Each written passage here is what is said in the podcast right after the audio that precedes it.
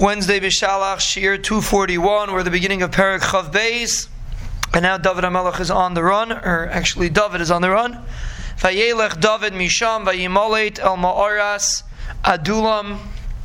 David left and he ran to this Ma'aras Adulam, which was a cave. Vayishmu Echa V'chol Beis Aviv Vayerdu Elav Shama. So this is a turn in the story that his brothers and his father were concerned for their lives and therefore they also went to where David was. Now it was a family.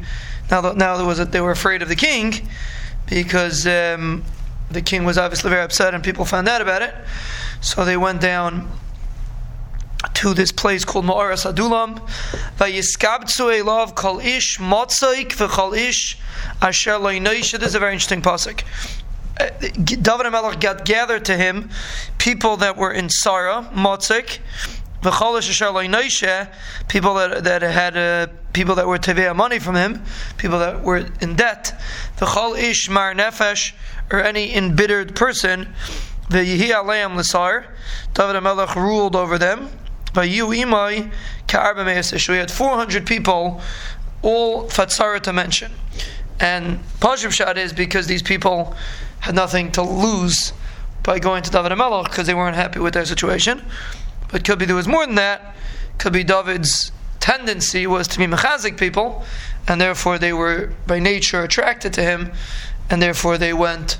Or else, what? That's the Torah. That's what the Navi is stressing this concept that he um, he had no problem of, affiliating himself with these people that were in Sar. Vayelech David Misham Mitzpeh Moav. David went to Mitzpeh Moav, a place uh, in by Moav. Vayemer Malach Moav Yetzina Avivim Yitchem Ada She'ida. So he figured because he was from the Mishpacha of Moav, so he figured he'll leave his family with the king of Moav to be protected because he didn't want to. He was going to be on the run now, and his father was old. So um, so he left his family with Maya Vayanchem as Pnei Melech Maya Vayeshu Imay Kol Hayez David Mitzuda. He uh, brought them in front of Vayanchem. Actually, that's a pasuk in this week's parasha. V'loy Nacham Elikim. Vayanchem is lashon of guarding.